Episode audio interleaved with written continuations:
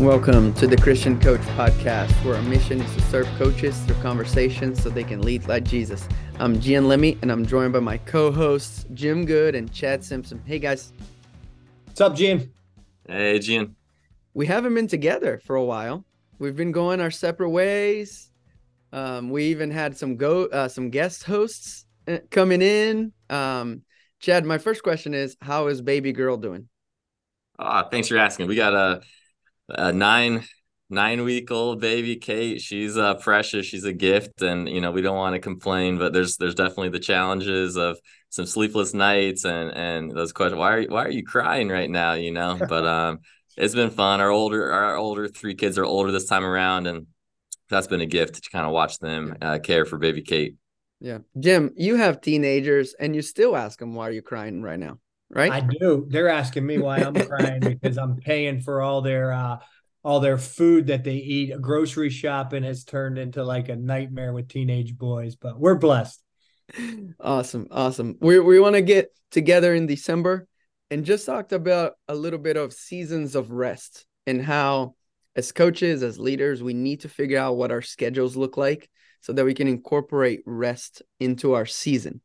Chad, how do you incorporate rest into your job and into family life and those things? Man, right off the bat, tough questions from G Man. Now I feel uh, as I think about the coaching career, you know, we had to we had to learn, you know, like the first year that you're going through it, you just don't know what's coming up. You're going week to week. You're you're always like two weeks behind, right? And I feel as you go through season one, season two, season three, you start to add some of that the forecasting of what's coming ahead and you're able to reflect talk with the spouse to know what's what's uh what's it been like in the past. And so yeah i feel just first to just probably have grace grace that we're not going to have it perfect uh each each season. But i think as we grow as coaches we'll start to be able to to forecast and predict and know when we need a, a vacation when we need to just take a monday off. Um so we can prolong our our excellence and our, and our growth. But yeah, that'd be that'd be my first thought, G man. Yeah. What was a mistake you made when you just started coaching tennis? And then you look back and you're like, oh, I should have done that different. Oh man, probably checking emails uh 24 hours a day. And uh, I think as I reflect on just the Christmas break coming up, you know, for us as tennis coaches, the spring season's the the big one. And so you're always trying to sneak in a last minute player. But out of my seven years as a head coach, I know six of them we were like pressing that that last minute, trying to get one recruit through the admissions, and uh, you know, admission shuts it down for two weeks at Christmas, and we're like, come on, just just check the box, let them into the school. But I think that was just added stress, partly on my you know delaying the recruiting process and needing to get somebody in in the last few weeks. But um, yeah, I remember year seven uh, that Christmas break was so sweet because I wasn't uh, trying to recruit a player in to get him in January one. Yeah, I remember one time I got a phone call from my compliance officer on Christmas Day saying, "Hey, this girl just became eligible," and I was like, "That is nuts that everyone is still working on Christmas Day." But that was a Christmas miracle because we thought she was not going to get cleared to play. Um, Jim, how about you? How do you handle the seasons when you were a coach and maybe now that you work in ministry, how do you handle the seasons of rest and work? Well, looking back and reflecting, I would give myself an F, probably an F minus in my 20s and 30s because my personality, those who know me, is go, go, go, A type personality. And I just automatically assumed, you know, activity meant achievement and I would brag on my multitasking. Look how much I can do. I can balance this, this, this, and this. And um, man, not until about in the 40s when you start figuring things out that you don't actually know it all, start slowing down a little bit. And I think the good leaders, the great leaders, are able to delegate and able to realize that they don't have to do it all. And once you kind of understand that concept, um, it it really opens up your eyes in your leadership. And I think for me, uh, too, God has ways of slowing you down. And if you don't do it yourself, man, He will find a way. It could be COVID, it could be injury, it could be an illness, it could be just something at home. And I look back in my life and there were times that I knew now I know God was slowing me down. And I'm just reminded of that verse, coach, be still and know that I am God. So we need to find those um, rhythms of rest and just kind of recharging. It doesn't always have to be go, go, go. And I wish I could go back in my 20s and 30s and, and figure out a way to get that. Yeah. For basketball coaches or other coaches that are in season during the holidays, that can be tough. You know, yeah. Chad and I can't relate because we were mostly a spring sport. But what are some of the things that now you're working with college coaches mostly? What are you telling them you know, as the season's still ramping up, but you got the holidays where the family kind of expects a little bit of the slowing down, a little bit more intentional time together. Um, how how can they maneuver that? Well, one thing that I'm learning is depending on your family and where your the age of your kids are at, but including them. You know, especially when my kids got older, um, I was able to bring my wife and my kids on trips. And you know I wasn't able to do that one of course when they were real young. But uh, for that middle age coach that might have some kids that are elementary age they're out of school to to include them on a trip and then bring them. And, and i just look at some of these coaches that are being able to play in tournaments and see pictures of their family and they kind of kind of work slash vacation in the middle of it and that's really really cool and then i would just say this um, kind of what comes to my mind is the opportunities that you are given for basketball coaches, it could be July, August.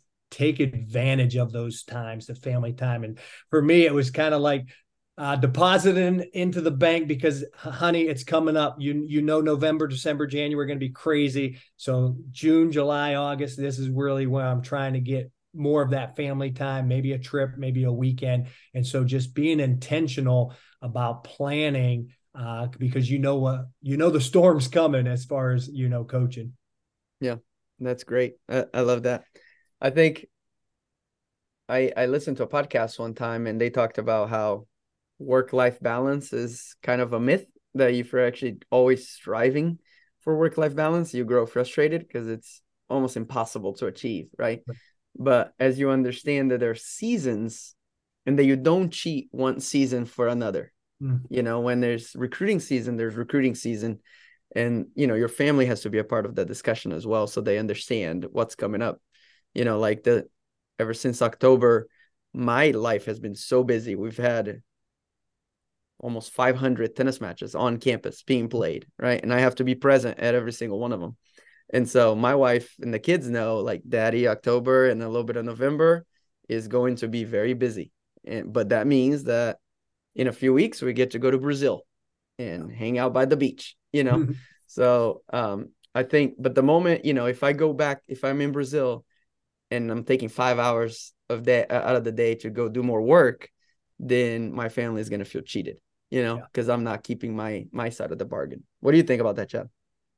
Yeah, I feel yeah, just being present, being present where you're at, you know, when you're at work, 100% giving your all and when it is time to be home, I feel like we're tempted with that to to yeah keep keep giving attention there. But um, I think it kind of leads into uh, just for the interviews coming up. One of the guys uh, that I got to interview is Jeremy Pryor.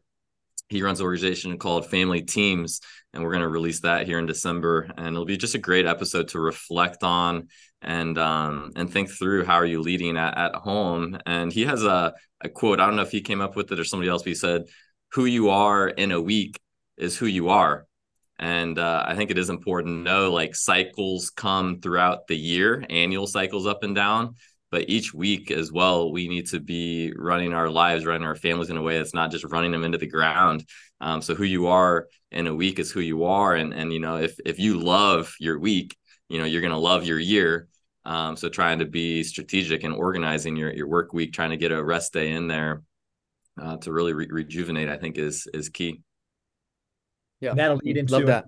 And looking forward to hearing that, Chad. And what I love about our podcast is, you know, being part of the the trifecta here. You know, we have different personalities and different styles of interviewing. So Tuesday morning is always a highlight of mine to to uh, listen to not only the the guests but also the the the uh, you know interview and and who's leading that and so i think that's what's unique about our podcast and uh, i'm excited as chad keller has been um, a friend of mine for the past 20 plus years but he's an assistant coach at a division two school here in florida daytona beach battling cancer. And you would not even know this seeing this guy but he's a warrior he's a fighter.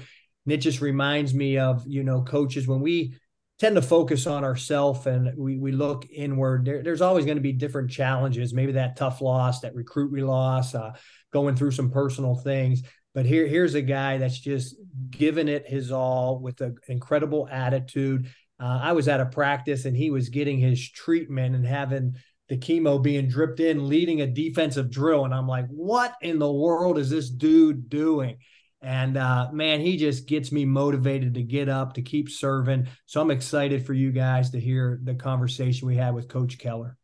Yeah. Well, while we're giving spoilers for the month of December, then I'll plug in my interview. Um, and I got to interview Addison Bevere, who is the son of Lisa and John Bevere.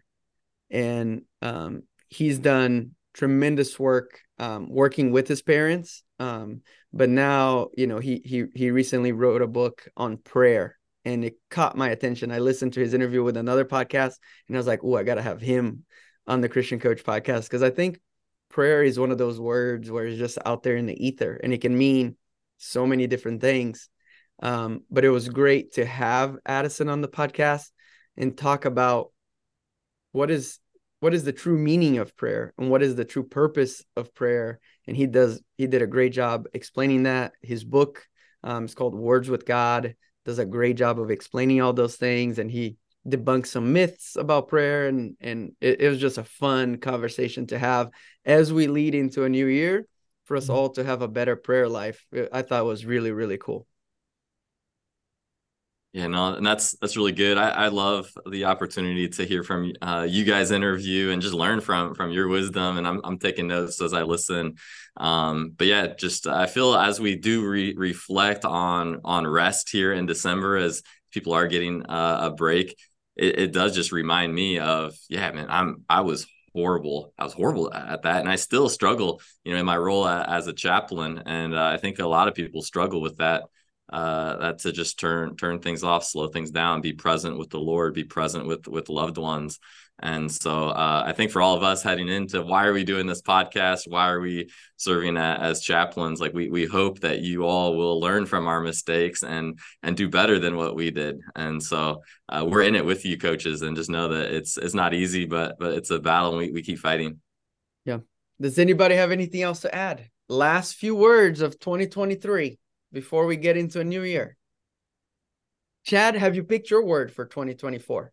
You're, a, you're a word guy. I'm a word guy. The word, the words was coming to me here, uh, leading up to Thanksgiving, as uh, the appetite, as the appetite was coming in. Uh, the word nourish, the word nourish was just heavy on my heart, and uh, I think that'll be my word for next year. Just number one, be nourished by the Lord, be filled up by Him, and then uh, as we go and speak, um, to nourish, obviously, nourish my wife, serve her, nourish my kids and my words, but also just nourish by sharing the, the word of God uh, wherever we get to go. I thought that was just an excuse to eat more next next year.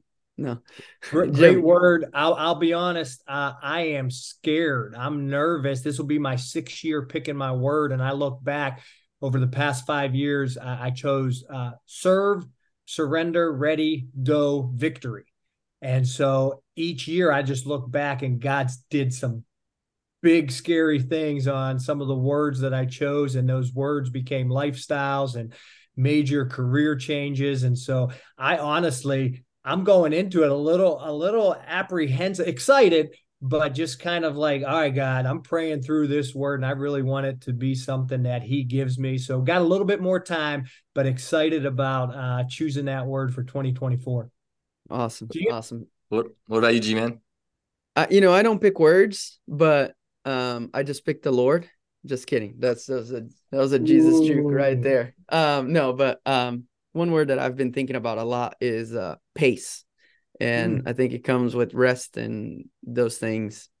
I am my I, I read a book and it talked about the difference between high achievers and high performers right? I want to be a high achiever. I don't want to be a high performance that is 100% of the time. Like jim said just productivity productivity. I get so much done. I do all these things but figure out those rhythms of life you know? We as a small group in church we've been studying sabbath. Like how can i incorporate sabbath into my weekly rhythm? And that's hard in today's society. It's really really hard but the more I study, the more I look into it, I'm like the more I crave it. You know, I think we all crave that rest, and so pace will be my uh will be my word for the for the unofficial word for the year. Nourish, pace, and to be continued. To be continued. yes, sir. Uh, all right, guys. Uh, great again to see you. Um, talk with you guys. Another year in the books. 2024 is going to be amazing and uh, we'll catch you on the other side. And don't forget that the mission field is right where you're at.